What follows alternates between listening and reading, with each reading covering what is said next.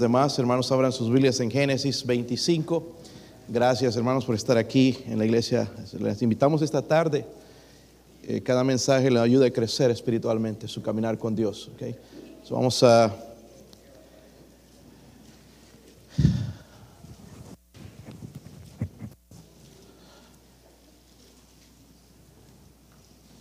Sí traen Biblia, ¿verdad, hermanos? Porque aquí usamos la Biblia todavía. Gloria a Dios, ¿verdad? Porque hay iglesias que ya no. Pero bueno, nosotros, gracias a Dios, sí, todavía creemos la palabra de Dios. Vamos a leer nada más el versículo 19 al 26 para que no se me cansen. Eh, yo leo el 19, ustedes el 20 y así sucesivamente, todos en el 26. ¿Sí lo tienen, hermanos? ¿Sí vinieron con ganas o así desmoralizados también? Con ganas, ¿verdad? Versículo 19 dice, estos son los descendientes de Isaac, hijo de Abraham. Abraham engendró a Isaac.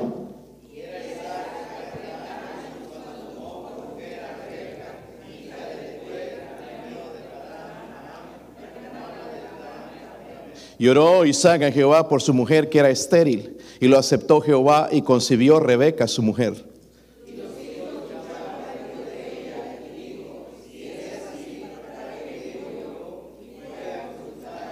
Y le respondió Jehová, dos naciones hay en tu seno, y dos pueblos serán divididos desde tus entrañas. Un pueblo será más fuerte que el otro, y el mayor servirá al menor.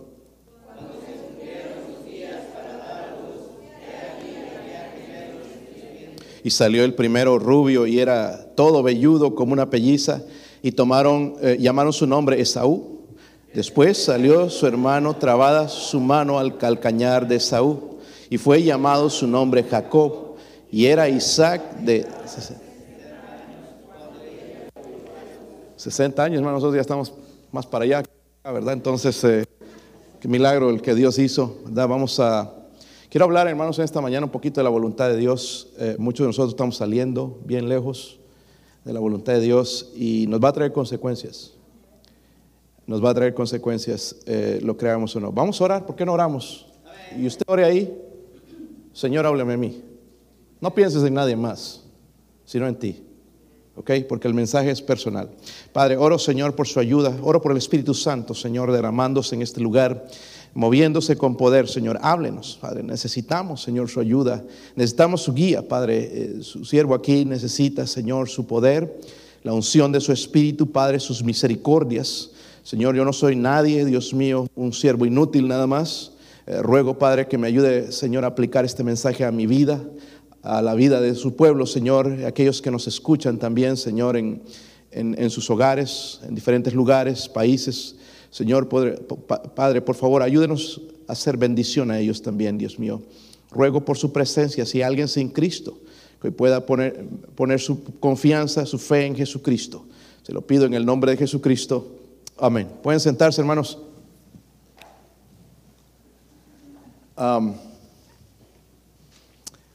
El ya fallecido cantante mexicano Chente Fernández. ¿Cuántos lo conocían? Así cantaban y lloraban, ¿verdad? Este, tenía una canción titulada, hermanos, El Rey. ¿Cuántos la escucharon? esa canción, hermanos, eh, sí sonaba bien, pero en realidad, hermanos, habla de lo que el hombre quiere hacer. ¿Ok? No la voy a cantar, sino a uno de ustedes que eran mariachis, porque había algunos aquí que eran mariachis, ¿verdad? No sé si pedirles que canten, pero nada más voy a mencionar una estrofa y el coro. Una de las estrofas dice, una piedra en el camino me enseñó que mi destino era qué. Iglesia mundana. Rodar y rodar, rodar y rodar. Y lo cantábamos, hermanos, y ni siquiera pensábamos en eso. Ahora rodamos, pero ya no es, es por el peso, quizás, ¿verdad? El coro decía, con dinero y sin dinero, yo hago siempre lo que quiero. Y mi palabra es la ley. Hay cristianos así. No tengo trono, ni reina, ni perrito que me, no, perdón, ni, ni, ni nadie que me comprenda, pero sigo siendo el rey. Hermanos pasamos la vida rodando. ¿Verdad? Porque esto está hablando de mí y en ningún momento incluye a Él. Esto entendemos del mundo, pero no en un cristiano. Si la vida, hermanos, se vive una sola vez, porque solamente se vive una sola vez, deberíamos disfrutarla. Si la vida es tan corta, hermanos, y no puedo cambiar, escúchame bien, no puedo cambiar mi pasado por más que yo quiera. Ya no lo puedo cambiar. Hay cosas que yo quisiera cambiar en mi vida, no se puede. ¿Verdad? Si, si hermanos, si es tan corta, si se vive una sola vez, debería aprender a vivir la vida. ¿No creen? Debería aprender a vida, pero escúchame bien, con propósito. Porque muchos estamos viviendo sin propósito en la vida. Pero ¿cómo voy a vivir una vida así con propósito? La verdad, hermanos, es, eh, miren lo que dice en 2 de Corintios 5:15. Tenemos que ir a, las a la Biblia si queremos vivir una vida con propósito. Están ahí, hermanos. Muy pocos amenes hoy, hermanos, como que no desayunaron hoy, ¿verdad? Su cornflakes. Ok, dice ahí, segunda de Corintios 5:15. ¿Sí lo tienen? Dice, y por todos murió, murió por usted y por mí. Pero murió para esto. Para los que viven, ¿cuántos viven? No sé, se murieron, no se dieron cuenta. Para los que, los que viven ya no vivan para sí. Esa canción de que soy el rey ya no tiene lugar en la vida del cristiano, sino para aquel que murió y resucitó por ellos. ¿Están conmigo? para aquel que murió y resucitó por ellos. En otras palabras, hermanos, Dios quiere que usted y yo vivamos para Él. No que siga siendo el rey, o la reina, o la princesa, o el príncipe. ¿Verdad? Miren en Romanos 14, versículo 8. Versículo 14, 8, perdón. Mencionaba a los jóvenes este versículo hoy y cantamos este corito. Si están ahí, hermanos. Romanos 14, 8 dice, pues si vivimos para el Señor, vivimos. O ya no entra aquí el seguir rodando y rodando, ¿verdad? Y si morimos para el Señor, morimos. O sea que vivamos o que muramos del Señor somos. Porque Cristo para esto murió y resucitó y volvió a vivir para que, para ser Señor así de los muertos como de los que, para ser Señor, el amo de los que viven y de los que mueren. So, él quiere tener la preeminencia en nuestras vidas. ¿Cómo puedo vivir esa vida con propósito si no es eh, con Él, verdad? So, quiero hablar, hermanos, de la perfecta voluntad de Dios. Dígalo conmigo, la perfecta, no la voluntad de Dios, la perfecta voluntad de Dios. Número uno, hermanos, tengo que decirles, porque hay tres aspectos dentro de la voluntad que tenemos que entender, la voluntad de Dios. Eh, y religiones que le dicen, pues para ser salvo tienes que hacer la voluntad de Dios. Y yo les pregunto, ¿y cuál es la voluntad de Dios? Pues no saben. Usted tiene que saber cuál es la voluntad de Dios. Pero tiene tres aspectos. Número uno, la voluntad soberana o oculta de Dios, lo que nosotros no sabemos. Amén. ¿Por qué una persona muere? Yo, yo me preguntaba por mucho tiempo y me sigo preguntando, ¿por qué murió el hermano Daniel Garlic? Es la voluntad soberana de Dios. En mi mente, hermanos, yo no lo puedo entender, no lo puedo comprender. Un hombre que quiere hacer algo por el Señor, que está luchando, que ha abandonado el mundo, que ha dejado todo, ha dejado sus sueños para ganar otros para Cristo. ¿Por qué se fue? La voluntad soberana de Dios. Es decir, cuando digo soberano, hermano, Dios hace lo que Él quiere. ¿Verdad? No hay nada, hermanos, que suceda en este mundo fuera de la voluntad de Dios. Si tuviste un accidente, no fue un accidente, Dios sabía. Amén. Todo, no, no hay tal cosa, yo le estoy enseñando a mis hijos, no hay tal cosa de la buena suerte. Dios está en control de todo, Él sabe lo que sucede, hermanos. Es más, en Efesios 1:11 hay unas palabras que dice que hace todas las cosas según el designio de su voluntad. Estamos hablando de la voluntad soberana oculta de Dios, cosas que suceden que no sabemos. ¿Por qué? ¿Están conmigo, hermanos? Segundo, Tres aspectos les mencioné. La voluntad soberana de Dios, no sabemos, ¿verdad? ¿Por qué no suceden cosas a veces? Y estamos tratando de explicarlo. A veces son por desobediencia, pero a veces vienen cosas, hermanos, aunque nosotros sabemos al Señor, vienen situaciones, ¿verdad? Y no sabemos por qué, pero eh, recuerden que Él es soberano, en su soberanía él, quiere eso. Número dos, la voluntad perceptiva o revelada por Dios. La voluntad revelada, dígalo conmigo, la voluntad revelada de Dios. Esto está revelado en su palabra. Miren en segunda de Pedro 3:9.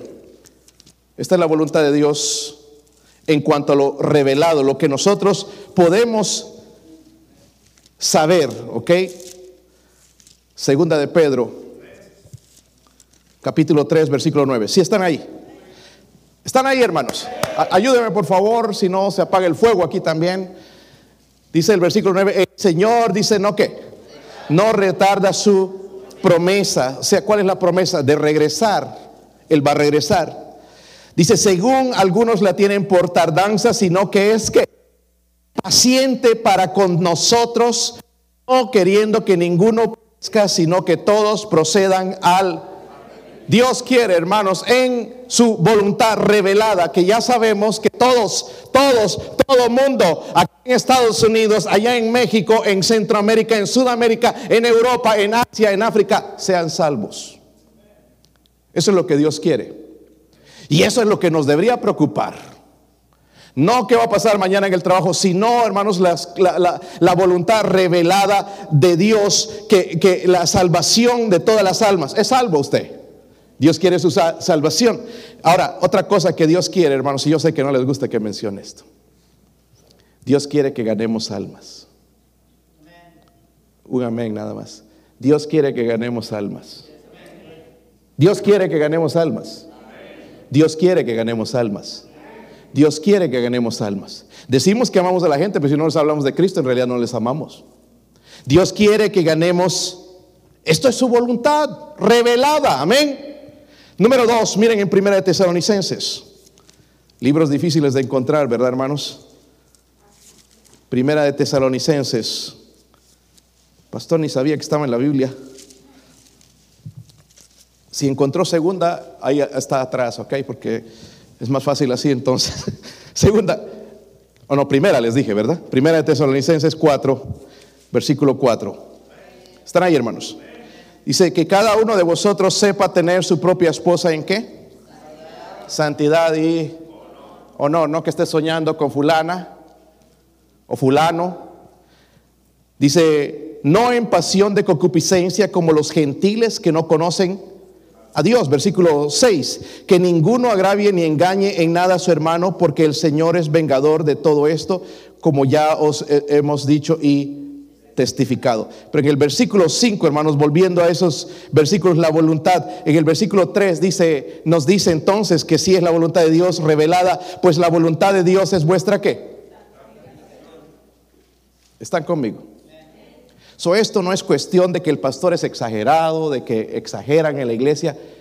la voluntad de él revelada es su deseo. Ahora yo vivo como el diablo, como quiera, pero su voluntad, hermanos, es que yo viva en santidad. ¿Está conmigo? Santidad es apartado del mundo. No ser un mundano cristiano eh, con un pie en la iglesia, otro en el mundo. Él desea, me lo ha revelado ya, él lo ha dicho, que su voluntad, hermanos, es la vuestra santificación y dice que os apartéis de...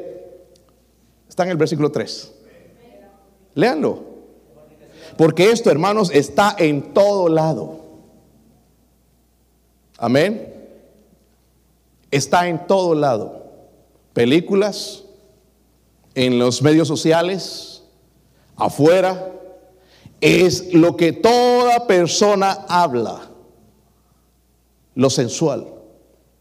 Y Dios quiere, hermanos, que nos apartemos de todas esas cosas y vivamos en santidad. Eso ya lo sabemos, la salvación, luego la santificación. Pero hay algo más también en Primera de Pedro 4.2. Primera de Pedro 4.2.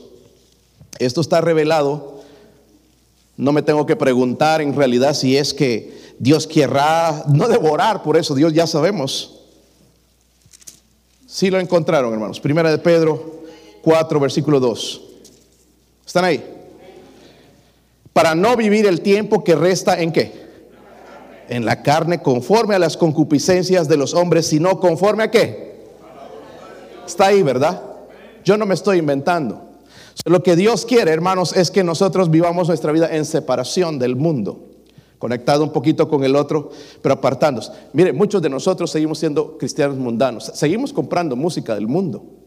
Tan fácil que es hoy, hermanos, bajar en el, en el teléfono toda esa música mundana y estar escuchando, y en vez de crecer espiritualmente lo que estoy, hermanos, es enfriándome. O es que me ayuda, me, me- me- ayuda a trabajar. Lo que te está ayudando es a que tu, tu carne crezca. Y Dios es lo que me está pidiendo, que yo me aparte, que deje de ser un cristiano carnal. Debo decidirme. Es por eso que no tenemos poder a veces para seguir adelante. Porque estamos viviendo en carnalidad la música, lo, lo que vemos. Hay películas, hermanos, que usted no debería ver ya.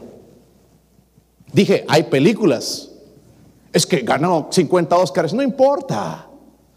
Yo quiero vivir puro, mi corazón no se contamine, no esté codiciando, no esté pensando en otras cosas, no esté alimentando mi carne, porque ya suficiente tengo con esta carne que no quiere hacer la voluntad de Dios. Y que la esté alimentando y alimentando y alimentando. Nunca voy a crecer espiritualmente. So, Dios está pidiéndome por sus misericordias, entonces que eh, él- él, mostrándome su voluntad revelada, Él quiere que sea separado del, de- del mundo, que no sea un cristiano carnal. Ahora, otro, hermanos, que yo sé que ustedes saben, miren Primera de Tesalonicenses otra vez. Eso es para la voluntad revelada. Ok, hablamos de la voluntad soberana, no sabemos, no la conocemos.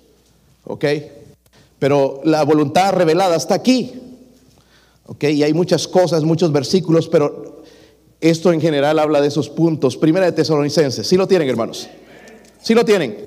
5, 18. Mire lo que dice ahí. ¿Dad qué? ¿Ah? ¿En qué? En todo. Pero luego dice, ¿por qué está el qué? Eh, eh, eh, o sea, Dios quiere, hermanos, que seamos qué. No, no les escuché, que seamos qué. ¿Y por qué somos tan mal agradecidos? Con nuestra iglesia, con nuestro pastor, con nuestros líderes, con las personas que nos rodean. Nuestro- nuestros hijos son agradecidos con los padres. Es que si mi papá fuese así o fuese así, gracias a Dios por tus padres, joven. No son perfectos, pero gracias a ellos estás aquí, porque permanecen fieles. Pero hay hijos que se quejan detrás de las espaldas de sus padres que mi papá no me compra un teléfono, que ya con este tan viejo, eh, hace un año y medio lo compré y ya quiero el nuevo. Malagradecidos. Agradece que de perdido tienes, aunque sea, antes eran ladrillos los teléfonos. Lo colgabas y así tenía que caminar uno bien pesado. Aunque ahora estamos volviendo, ya no hay uno grande también, de ya pronto van a salir así de este tamaño los teléfonos para ver televisión y ver todas las cosas que vemos, porque es lo que nos alimenta. Agradecidos. Yo no sé si usted dio gracias a Dios hoy por su salvación, pero si usted no lo hizo, usted no está dentro de la voluntad de Dios. Porque sí podemos hablar de aquellos muchachos malagradecidos o niños malagradecidos, malcriados y que no con nada se contentan. Pero ¿cuándo fue la última vez que le dimos gracias a Dios por derramar preciosa por nosotros? Dios quiere que seamos qué? Esta es la voluntad revelada de Dios. Ahora, el tercer aspecto, la voluntad soberana, la voluntad revelada. Pero aquí vamos a hablar, hermanos, hoy, en esta mañana, de la voluntad perfecta. ¿De quién? Ahora, esto es personal. Amén. La pregunta para, que yo tengo para usted, hermano, hermana, ¿estás dentro de la voluntad de Dios? Oh, yo estoy haciendo lo que todos hacen. Eso no es la voluntad de Dios. Vamos a hablar de esto, hermanos, y, quizás, quizás al final podamos entrar dentro de la voluntad perfecta de Dios. Voy a usar nuestro texto, hermanos, vuélvanse a Génesis 25 para mostrar esos tres aspectos de la voluntad de Dios, pero al mismo tiempo, hermanos, una familia que conocía a Jehová Dios como su Salvador, pero falló en hacer la voluntad de Dios, lo cual eh, afectó seriamente, hermanos, en las vidas de Jacob y Esaú. Afectó de por vida la mala decisión, el no estar dentro de la voluntad de Dios, afectó a los hijos. Nosotros diríamos, bueno, ni modo, estoy fuera de la voluntad de Dios, va a afectar a nuestra familia. Le digo, se lo repito, va a afectar a nuestra familia, nos va a doler, lo vamos a lamentar y ya no vamos a poder cambiar las cosas después. Eso es tan importante hacer la voluntad de Dios. So, vamos a ver las lecciones espirituales para nosotros. ¿Por qué las cosas no nos salen bien? ¿Será porque andamos fuera de la voluntad de Dios? Mire el versículo 22 y 23. Génesis. Cada vez menos aménes ya. Ni arrancado, hermanos. Es lo suave. Versículo 22 en, Génesis 25. Si lo tienen, hermanos. Quiero que les escuchen hasta allá en el, donde están, en, en otros países, en casa, los que se quedaron en casa, que los escuchen, que aquí estamos teniendo una fiesta espiritual. Amén. Algunos no lo creen. Bueno, versículo 23. Si están ahí, hermanos. 22 y 23. Dice ahí, y los hijos que luchaban dentro de ella. Miren, hay hijos que desde que vienen están luchando. Y dijo, si es así, ¿para qué vivo yo? Y, y fue a consultar a Jehová. Y le respondió Jehová, dos naciones hay en tu seno y dos pueblos serán divididos desde tus entrañas. Lo que quiero, hermanos, primeramente entonces, en estas lecciones que yo veo aquí, son los estorbos que impiden conocer la qué. Que los escuchen allá. La voluntad que perfecta de Dios o la perfecta voluntad de Dios. Los estorbos, porque si hay estorbos. Dios les reveló, hermanos, el plan. Recuerden, el pueblo, un pueblo será más fuerte que el otro pueblo. ¿Se recuerdan eso? Y dice, el mayor servirá eso no pasaba, hermanos, en la antigüedad. Hoy, hoy quizás, y no nos importa tanto, pero no en la antigüedad, el primogénito tenía que, eh, eh, eh, el, menor tenía que servir, servir al primogénito, al mayor, ¿verdad? Cuando dijimos entonces antes, Dios es soberano, amén. Dios es soberano, Él hace lo que Él quiere. Pero viendo la vida de Saúl, hermanos, quizás entendemos por qué Dios escogió a Jacob han estudiado la vida de, Saúl poquito, creo que he predicado acerca de él. Carnal. No le importaban las cosas de Dios. Pero Jacob, a pesar de todo lo que era, hermanos, pero tenía un interés en las cosas de Dios. Y la voluntad, hermanos, eh, revelada de Dios era para que el pueblo de Esaú sirviera el pueblo de Jacob. Porque Dios lo dijo, ¿verdad? El, el mayor servirá al So él quería que Esaú el mayor sirviera a Jacob. ¿Están conmigo? ¿Sí están conmigo? ¿Ok? Dice, aquí podemos eh, ver lo que estorbó esa decisión. Porque la voluntad de Dios era que el menor sirviera a quién?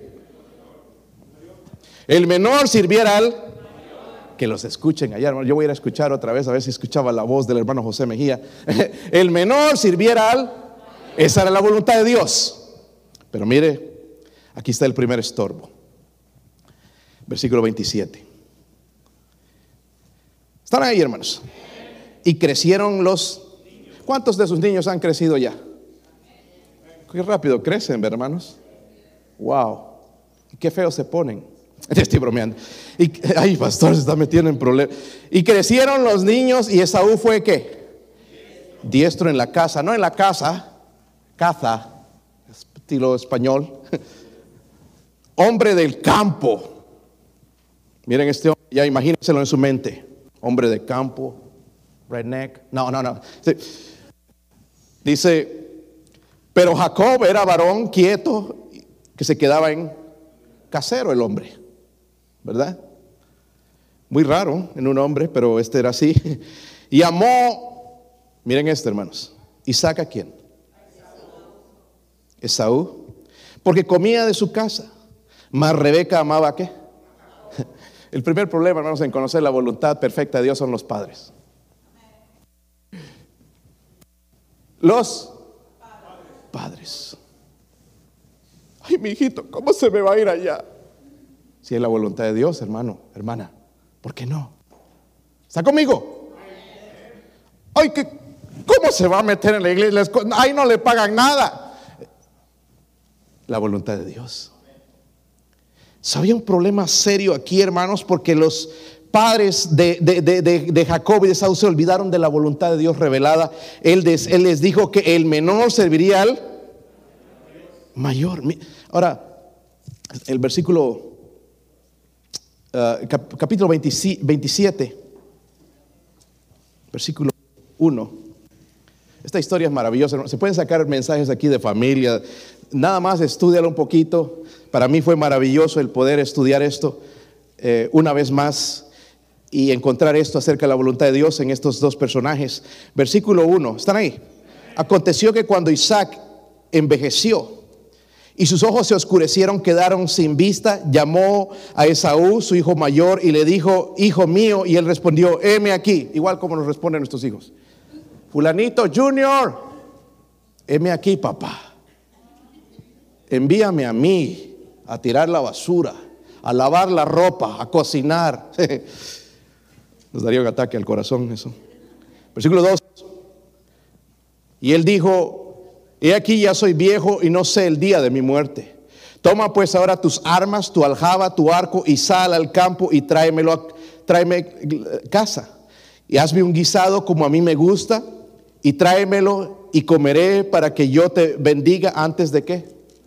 La bendición, hermanos, del Padre no es algo que nosotros nos imaginamos, pero la bendición era darle la, autoridad al primogénito, porque él era el primogénito, Isaú, de dar la bendición de que él iba a ser esa persona, ¿verdad? Que Dios no quería que él sea. Y entonces Isaac está cambiando las cosas.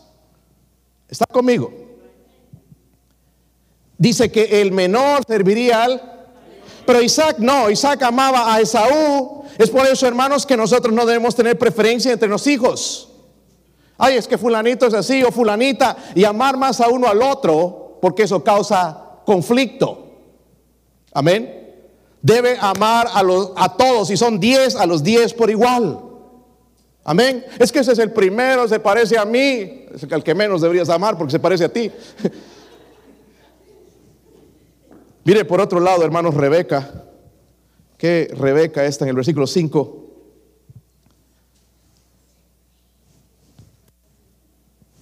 En capítulo 27 estamos, ¿verdad?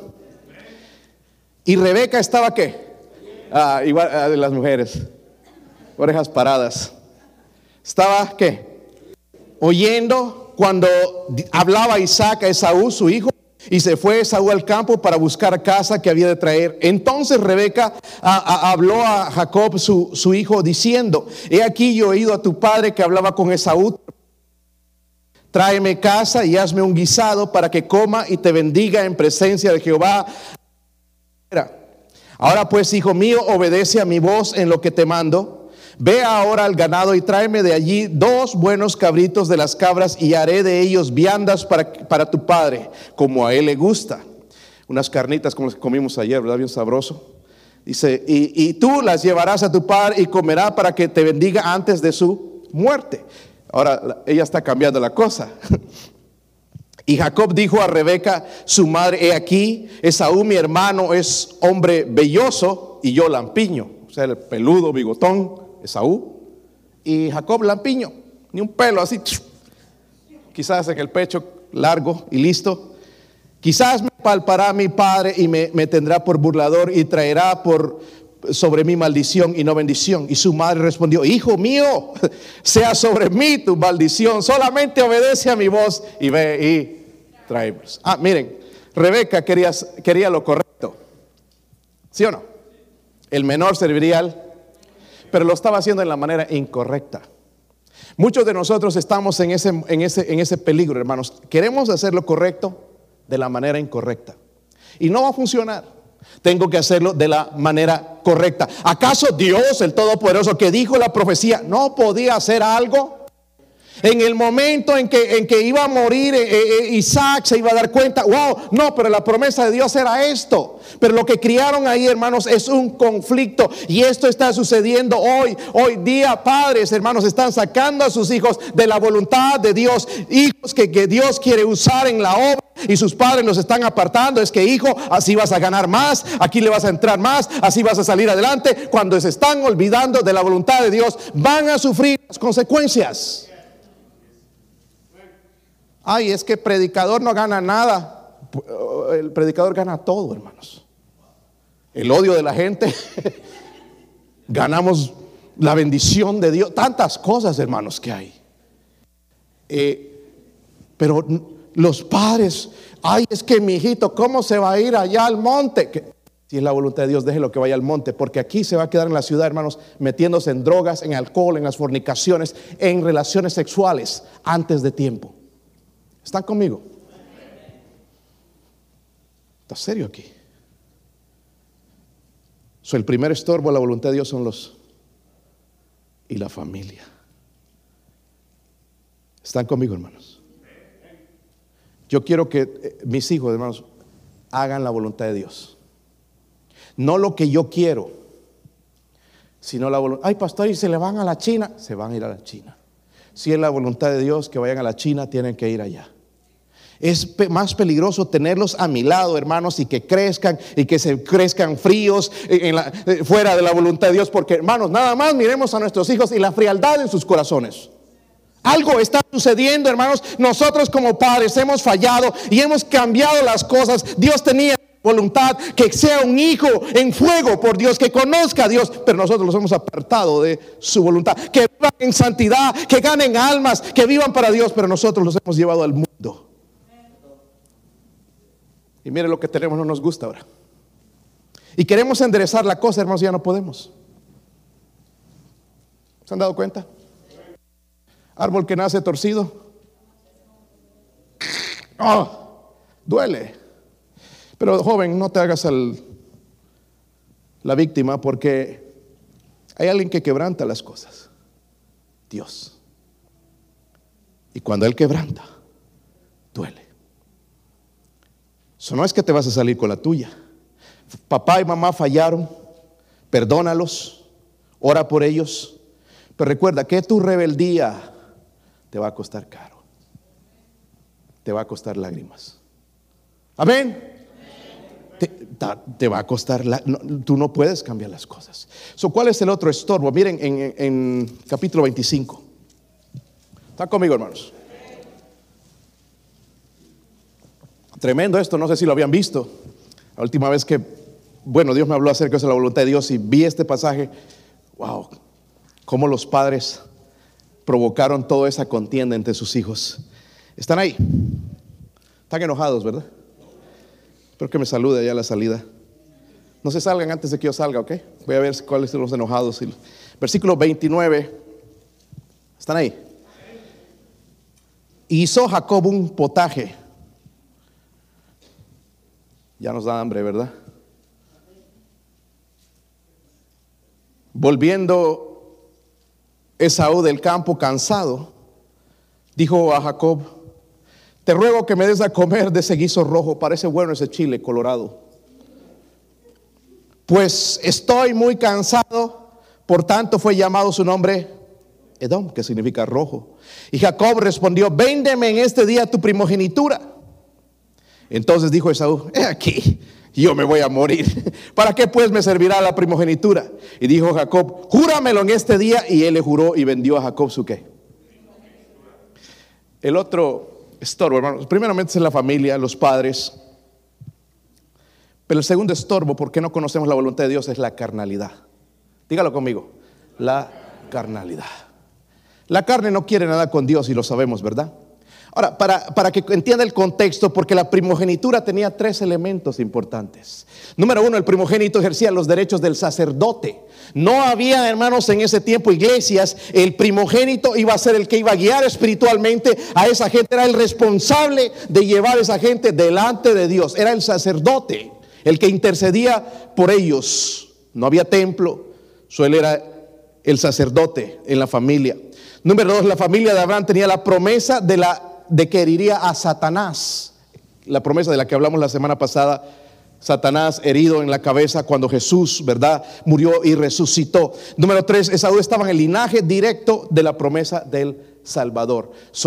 él iba a tener parte, hermanos, en la salvación de los hombres. Su linaje, no, no que él iba a salvar, pero su linaje, y entonces vino a ser luego Jacob. Miren en Romanos 5, 8, versículo 5. Esaú era carnal, no le interesaba la iglesia, no le interesaba leer la Biblia, no le interesaban las cosas espirituales.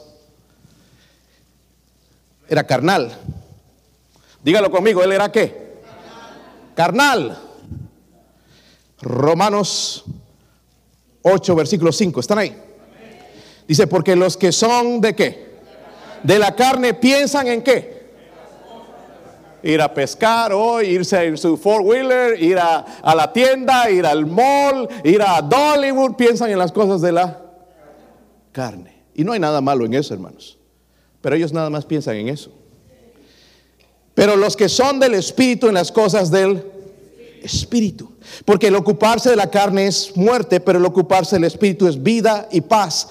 Por cuanto los designios de la carne son enemistad contra Dios, porque no se sujetan a la ley de Dios, ni tampoco pueden. Ahí está lo que se ha estado mencionando por tanto tiempo. Y los que viven según la carne no pueden, ¿qué? Mira, mi hermanito, tú te puedes vestir aquí de lujo, tienes el carro de lujo, tienes la casa de lujo, pero si tú eres un carnal, tú no puedes agradar a Dios. Quizás la gente te mira, wow, yo quisiera ser como fulano, quisiera tener la ropa que este tiene, el dinero, el trabajo que tiene, pero a Dios no le importa un pepino. So, no nos hagamos aquí, hermanos, a los Sansones y que yo, miren, nadie se viste como yo. el, último grito de la moda, peinado estilo cóndor. mira, a Dios no le interesa. Lo que nosotros impresionamos a la gente, Dios no le impresiona. ¿Están conmigo, hermanos? Me gustaba lo que dijo Jack Hales hace tiempo. La gente gasta el dinero que no tiene en cosas que a nadie le gusta gastando dinero ahí en tonteras y gesto y me costó mil dólares. Dios nos impresiona con esas cosas. Dice la Biblia, los que viven según la carne no pueden. ¿Está conmigo? Cristiano carnal, escuchas música carnal, pidiendo películas del mundo y cosas así, no puede agradar. ¿A quién? No puedes. Ahora, si soy carnal, pastores que todos son carnales, yo no puedo conocer la, voluntad de Dios. estoy hablando de la voluntad perfecta de Dios. Porque algunos vamos a entrar de la voluntad, dentro de la voluntad de Dios a patadas. Y vamos a perder la perfecta voluntad de Dios. ¿Qué entonces, hermanos, son los estorbos? Primeramente dijimos la familia o los padres. ¿Está conmigo? Número dos, la carnalidad. Somos cristianos carnales. Miran el versículo 34, el otro estorbo. ¿Están ahí, hermanos? ¿Están ahí? Están enojados algunos. Versículo 34. Entonces Jacob dio a Esaú pan. Oh, ahí yo también creo que hubiera vendido la primogenitura. Pan fresco. Y del guisado de las lentejas, ahí nos dice qué es, ¿verdad? Han probado las lentejas, sabrosas, ¿verdad? Dice, y guisado de las lentejas, y él comió y bebió y se levantó y se fue. Así menospreció Esaú que. Qué triste esas palabras. Así menospreció Esaú la primogenitura. Otro de los estorbos, hermanos, la indiferencia de las cosas espirituales. Cuando usted desprecia a la iglesia, un servicio más, de aquí en ocho días, como que nada. Hermano, si yo no voy un día me siento terrible. Amén. Me siento terrible porque el, el, que dejó la iglesia es Jesucristo, es su iglesia por la cual pagó un precio. A él le importa, él murió por la iglesia y me debe importar a mí. Ay, es que es mi cumpleaños, voy a celebrar.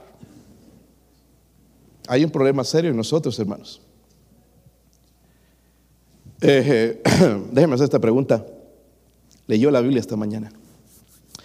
No levante la mano porque van a tener que mentir. Es que ya no me dio tiempo, pastor. ¿Sabe por qué? Porque no nos interesan las cosas espirituales. Porque yo si me despierto, hermanos, lo primero que voy a pensar, tengo una mente espiritual, voy a pensar en las cosas espirituales, pero sigo carnal en las cosas carnales. No, mi cuerpo está cansado, unos 10 minutos más, una media hora más, una hora más piensan en las cosas de la carne. ¿Cómo nos cuesta, hermanos, levantarnos a orar? Por eso algunos estamos así, hermanos, fríos, sin ganas, venimos sin fuerza eh, a la iglesia, sin venir, sin propósito, venimos nada más porque ya estamos acostumbrados a venir cuando Dios quiere, hermanos, que vengamos en fuego y le adoremos a Él, porque Él es Dios, Él es el Creador, Él es santo, Él es justo, Él es el Salvador. Venimos ahí, hermanos, que apenas... y algunos los traen así. Ay, apúrese, apúrese. Vienen peleando en el carro. Y la desgracia más grande, hermanos, es ver un hombre. No voy a decir eso. que lo tenga que traer su esposa. que lo tenga que levantar. Hijito, hijito, patada, dale para que se levante. O eche una botella. Ya es hora de ir a la iglesia. Ay, hoy no quiero. Hoy no quiero como niño malcriado. Hoy no, hoy no, no, no.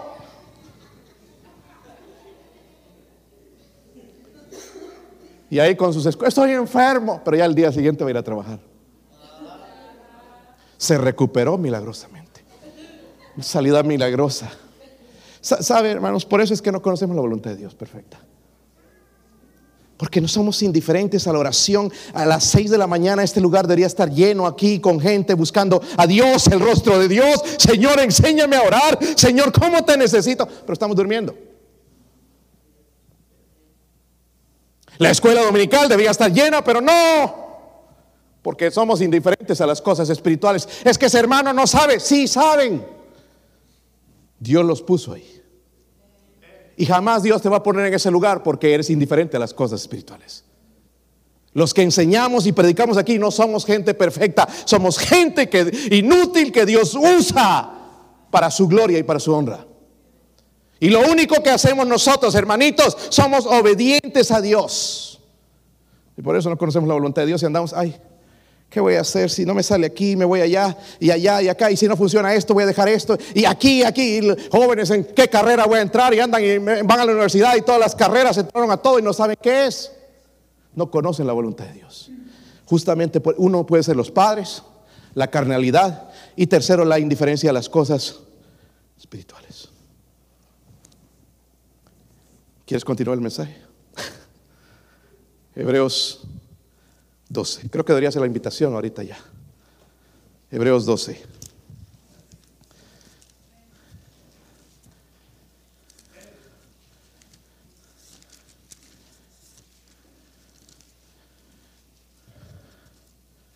¿Están ahí, hermanos? ¿Los enojados también están ahí?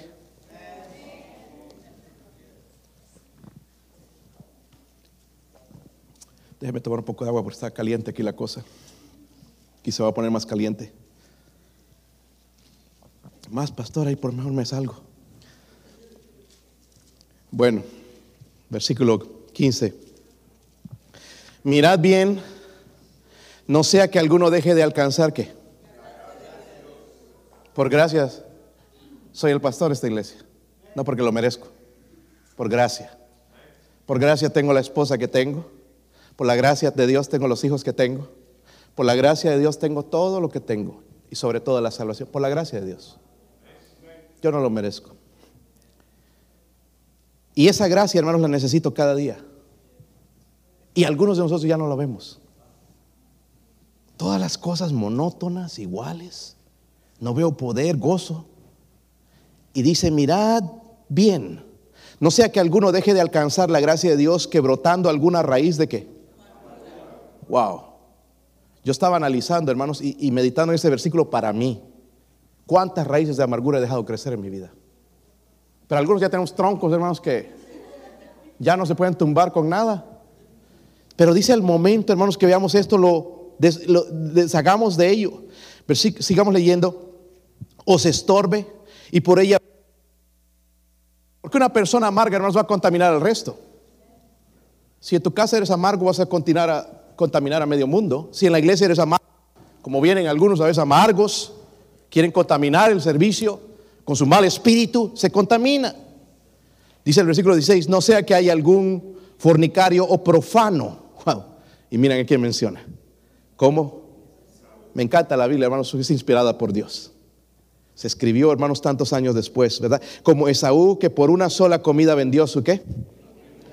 Su primogénito. Lo que quiero hablar, hermanos, aquí porque algunos dirían, ay, no, pues yo allá lo que, lo que Dios quiera, dice que todavía está fuera de la voluntad de Dios. Es esto, el dolor de salir de la perfecta voluntad de Dios. Saben, hermanos, Esaú se convirtió en un amargo. ¿Han estado al lado de alguien amargo? ¿Está a su lado ahorita?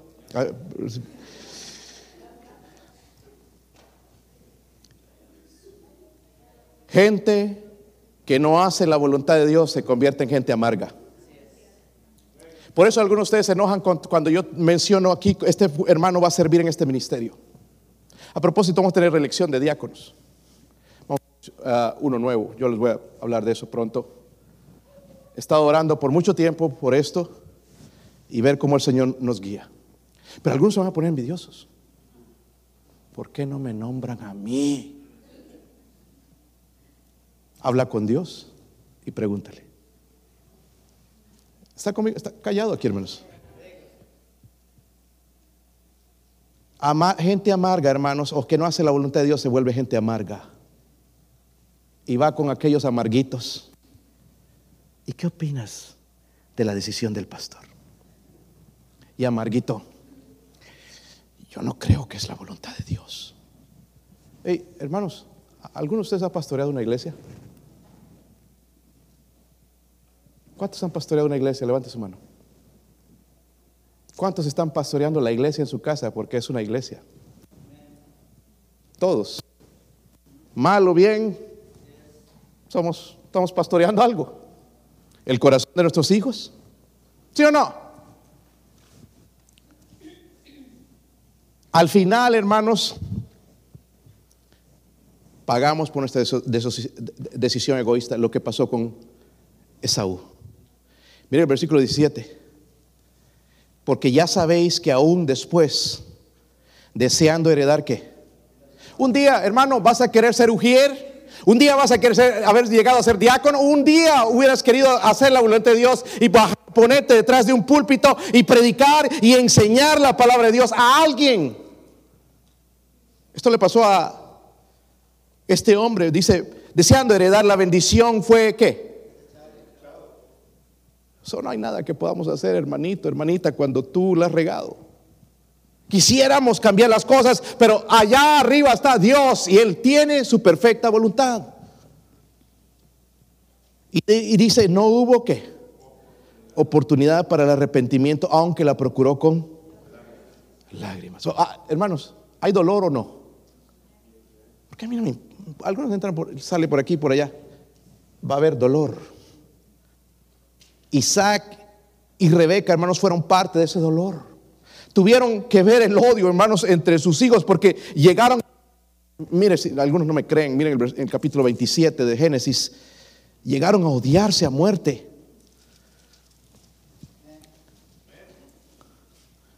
¿Están ahí? Pues la historia es que Jacob le robó la bendición al final porque papá no, no le entraba en la cabeza y mamá hizo de las suyas también. Y mire lo que sucedió cuando se enteró Esaú. Cuando Esaú oyó las palabras de su padre, clamó con gran, con muy grande y muy amarga exclamación y le dijo, bendíceme también a mí, Padre mío.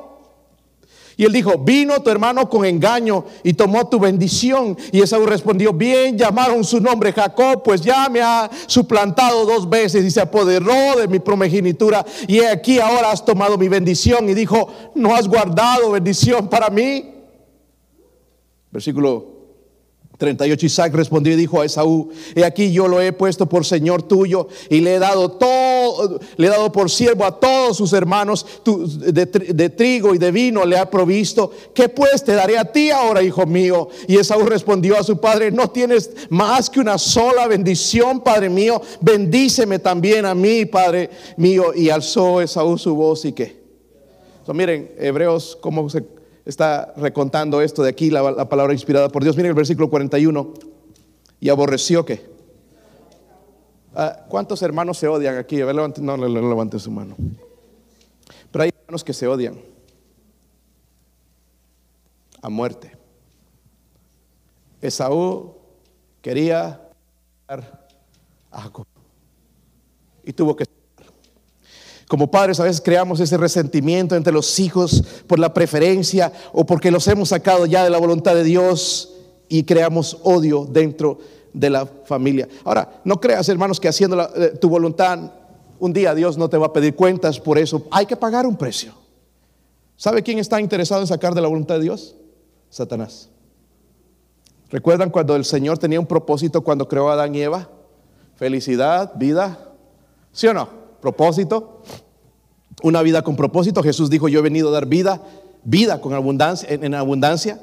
Pero el diablo le dijo a Eva cuando ella quería probar el fruto, no moriréis, sino que sabe Dios que el día que comáis de él serán abiertos vuestros ojos y seréis como Dios y sabiendo el bien y el mal. Hasta el día de hoy el diablo sigue engañando con las mismas mentiras a nuestros jóvenes que con esta persona vas a ser feliz, con esta persona vas a salir adelante, que en este trabajo vas a salir adelante, cuando es mentira de Satanás.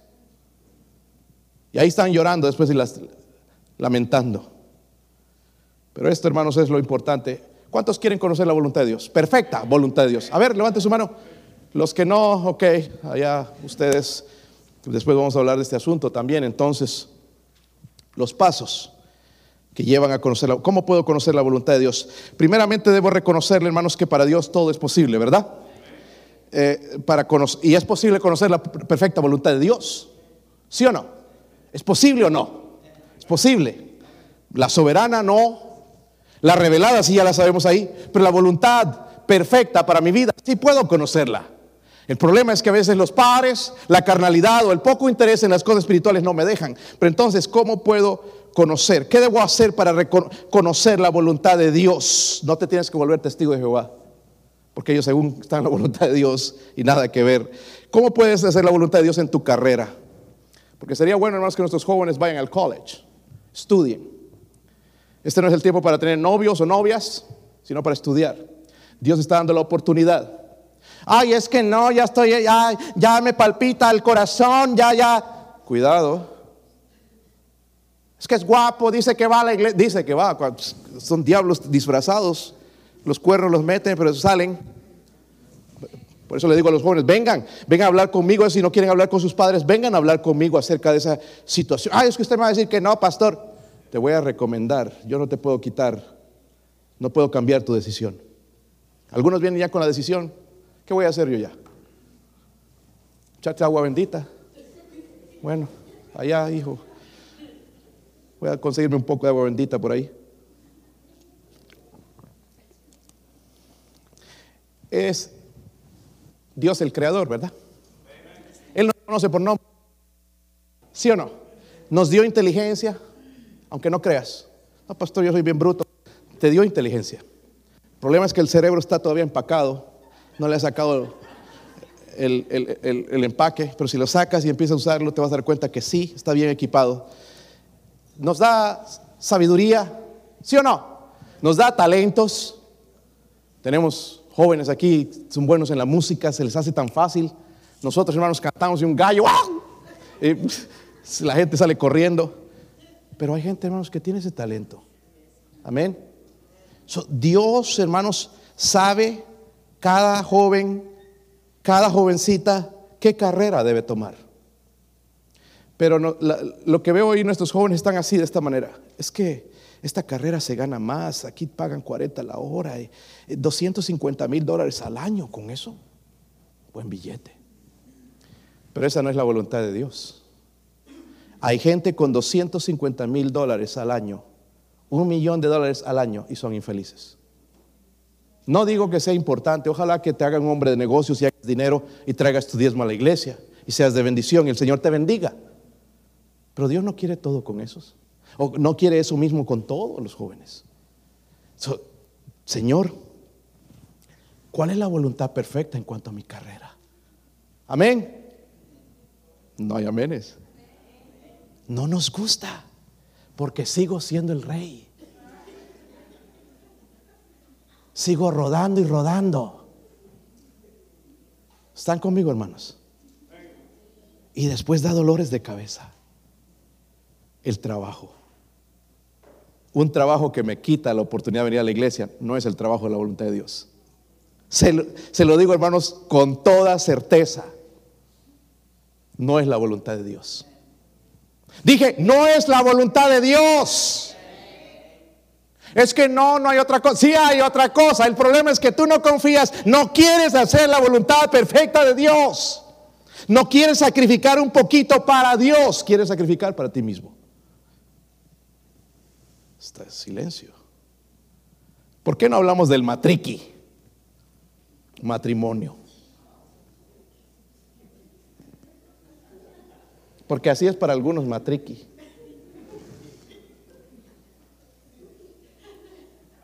Y hoy dicen, me casé y están juntados. Ey, ¿Lo digo o no lo digo? ¿Cómo es posible que un cristiano esté de novios con un inconverso? Cuando la Biblia dice que no os unáis con yugo desigual. Es que voy a orar que se convierta. Mm. Si tú conoces la palabra de Dios, jamás se va a convertir. ¿Sabe qué va a pasar? Se va a apartar. Aquí hay ejemplos, hermanos, en la iglesia. Eh, personas que escucharon este mensaje que decían amén, venían a conferencias, se metieron con gente inconversa y ya no los ves hoy.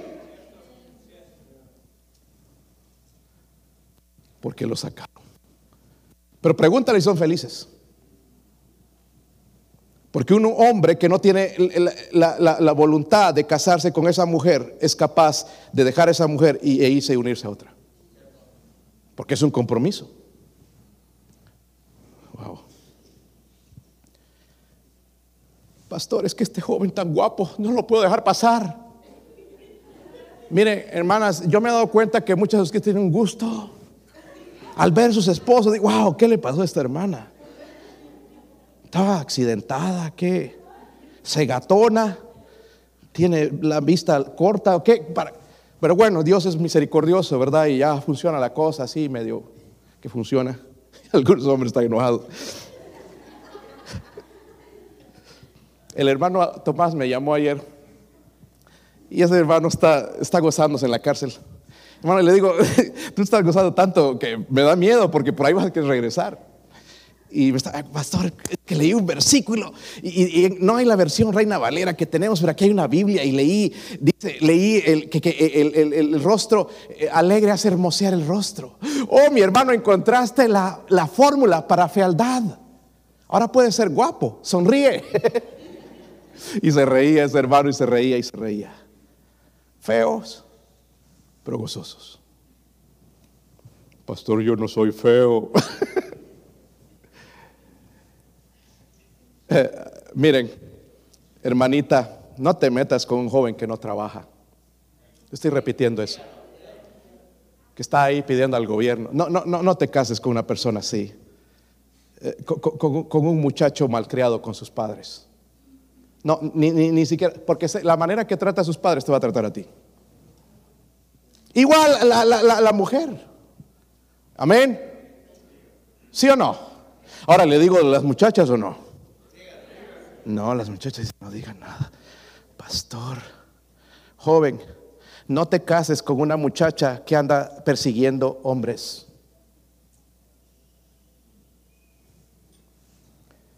Wow.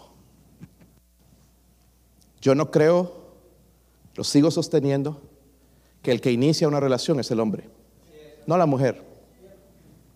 Y cuando una mujer está ahí texteando y llamando al varón y buscándolo, eso no es la voluntad de Dios. Dije, eso no es la voluntad de Dios. Ay, es que se me va, me lo roban. Si te lo roban, no era para ti.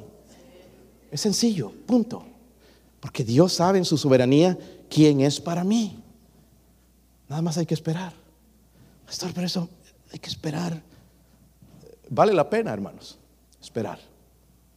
Ay, es que no, ya tengo 19, me tengo que casar. Todos ya se casaron en mi clase, porque todos están fuera de la voluntad de Dios.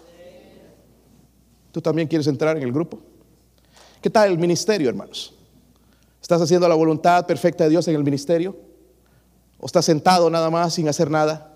¿Qué tal las decisiones? ¿Estás dentro de la voluntad de Dios? O, no, si no funciona este plan, voy a hacer este otro plan. Eso no es la voluntad de Dios. Dios no tiene plan A y plan B. Dios tiene un plan nada más. ¿Está conmigo? También nerviosos, hermanos. Creo que voy a tener que terminar aquí. Están por desmayarse algunos. Pero dije, ¿cómo puedo conocer la voluntad de Dios? Vamos a Génesis 28. Ya voy a terminar. Génesis 28. Versículo 10. Si están ahí. Salió pues Jacob de Berseba y fue a Arán y llegó a un cierto lugar y durmió allí porque ya el sol se había puesto y, tomó de las piedras de aquel paraje y puso a su cabecera y se acostó en aquel lugar y soñó y he aquí una escalera que estaba apoyada en tierra y su extremo tocaba en el cielo y he aquí los ángeles de Dios que subían y descendían por ella. Y he aquí Jehová estaba en lo alto de ella el, el cual dijo yo soy Jehová el Dios de Abraham tu padre el Dios de Isaac la tierra que estás acostado te, te daré a ti y a tu descendencia número uno ¿cómo puedo conocer la voluntad de Dios? número uno depender de Dios amén en este país uno depende del dinero del trabajo, del cheque. Es que si no trabajo no me pagan. Sí, es cierto, es cierto. Pero dependemos más de esas cosas que de Dios. Amén. Al punto, hermanos, que nos apartamos de Él, no nos importa. Miren, eh, hermanos, lastimosamente, yo, yo estoy con carga por la gente hispana y todo el alma en realidad. Estos gentes que están viniendo recién y vienen y, piden oración y, y que oren por mí, que cruce seguro y todo y, y- y que sí le voy a servir a Dios, le prometo que le serviré y le honraré. Vienen, eh, encuentran un trabajo y se olvidan de la promesa. Porque dependen del trabajo, no de Dios. Ah, yo temo a Dios. No, no, no temes a Dios. Después por eso, hermanos, estamos sufriendo las consecuencias. Son número uno, dígalo conmigo, depender de, depender de. Miren en, segunda de, de Pedro 1. Segunda de Pedro.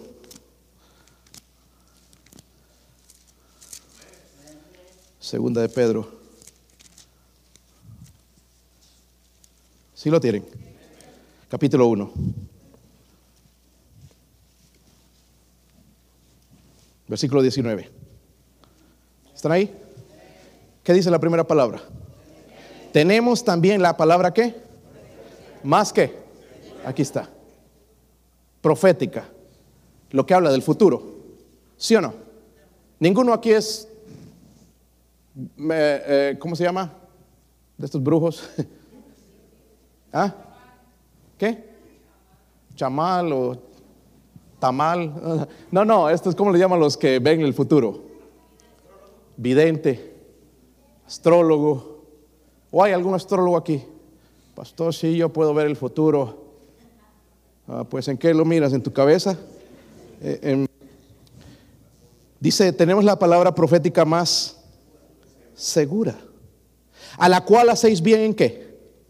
Escuchen esto, jóvenes, niños, hermanos, hermanas, estar bien, los cuales hacéis bien en estar qué? Atentos como una antorcha, es decir, que alumbra en lugar oscuro hasta que el día esclarezca y el lucero de la mañana salga en vuestros corazones, entendiendo primero esto, que ninguna profecía de la escritura es de interpretación privada, nunca, porque nunca la profecía fue traída por voluntad humana, sino que los santos hombres de Dios hablaron siendo inspirados por él. ¿Cómo conozco y hago la perfecta voluntad de Dios? Número uno, debo depender de, no del dinero, sino de, no estoy diciendo que el dinero es malo, no estoy diciendo eso, pero debo depender de Dios, pero luego debo conocer su palabra. Hay gente que no lee la Biblia. ¿Cómo puedes conocer la, perfecta voluntad de Dios? Miren, hermanos, antes de venir a Estados Unidos, en el colegio ya el último año, estaba orando porque veía venir misioneros y venía de todo lado, de África, de España, de, de, de, de todo lado, misioneros de todo lado venían y predicaban en la capilla. Y eso inclinaba mi corazón. A veces decía, no, yo voy a España cuando el día de España. No, yo voy a África. No, yo voy a este. Y así estaba. Pero hasta que el Señor me habló y me, hizo entender que es a través de su palabra, en oración. Yo no tuve que buscar. Vino alguien, hermanos, al colegio, un pastor de Nebraska, que quería comenzar un ministerio en verano para alcanzar a los, a a los hispanos. Un ministerio nada más del verano. Y bueno, y, y- y- y- el, doctor Casillas me habló a mí y le habló a otro hermano. Yo le dije, pastor, pues voy a orar. El otro hermano dijo, ¿cuánto pagan? Y quería que le paguen dos mil dólares al mes. Y entonces pusimos a orar, orar, orar. Ya el pastor me llamó desde Nebraska. Y mientras más hablábamos, me fui dando cuenta de que era su voluntad de que yo fuera a ese lugar. Por eh, seis meses, supuestamente nos quedamos dos años. trabajando y empezando una iglesia que, hispana en, ese lugar, en esa iglesia. So, fue a través de la oración y a través de su palabra. ¿Cómo conocer, hermanos, con quién me caso? A través de la palabra. La palabra de Dios me dice con quién y con quién no. ¿Están conmigo?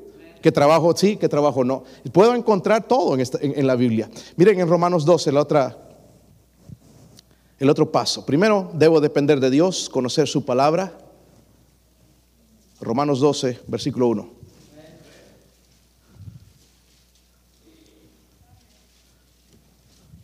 ¿Están ahí? Pónganse de pie, hermanos, vamos a leerlo todos juntos. Mi esposa va a tocar algo en el piano vamos a responder a la invitación de acuerdo a como Dios nos habló en esta mañana, ¿ok? Versículo 1, ¿están ahí? Así que, hermanos, os ruego por las misericordias de Dios. ¿Están leyendo o no? Que presentéis vuestros... espérense, espérense. ¿Cuántos tienen cuerpo? Levante la mano. Algunos no tienen cuerpo. Pues sí, te lo vamos a dar algo. Vuestros, la carne. Está hablando de lo, carne. Vuestros cuerpos en sacrificio vivo, santo, agradable a Dios, que es vuestro culto racional. No os conforméis a este siglo, sino transformaos por medio de la renovación de vuestro entendimiento para que comprobéis cuál sea la buena voluntad de Dios, agradable y perfecta. Debo entregar mi cuerpo. Ay, no, es que a mí me gusta así. Debo entregar y rendir mi cuerpo al Señor. Una de las cosas que más nos cuesta entregar a nuestro, a nuestro Dios es nuestro cuerpo. ¿Se han dado cuenta? Perezoso, flojo. ¿Sí o no? Quiere nada más las cosas, diversión, películas, eh, videojuegos y cosas así. No quiere nada de Dios. Pero cuando yo me atrevo, hermanos, a entregar todo esto a Dios, dice, puedo conocer la voluntad de Dios agradable y perfecta. So, la pregunta, ¿por qué no nos salen las cosas bien? Ay, es que yo tengo mala suerte. Ya aprendimos que no, ¿verdad? No hay tal cosa como la suerte. Quizá lo que necesito, hermanos, es rendirme al Señor y empezar a hacer su perfecta voluntad. Vamos a orar. Nadie mirando, ojos cerrados y cabeza inclinada. Nadie mirando.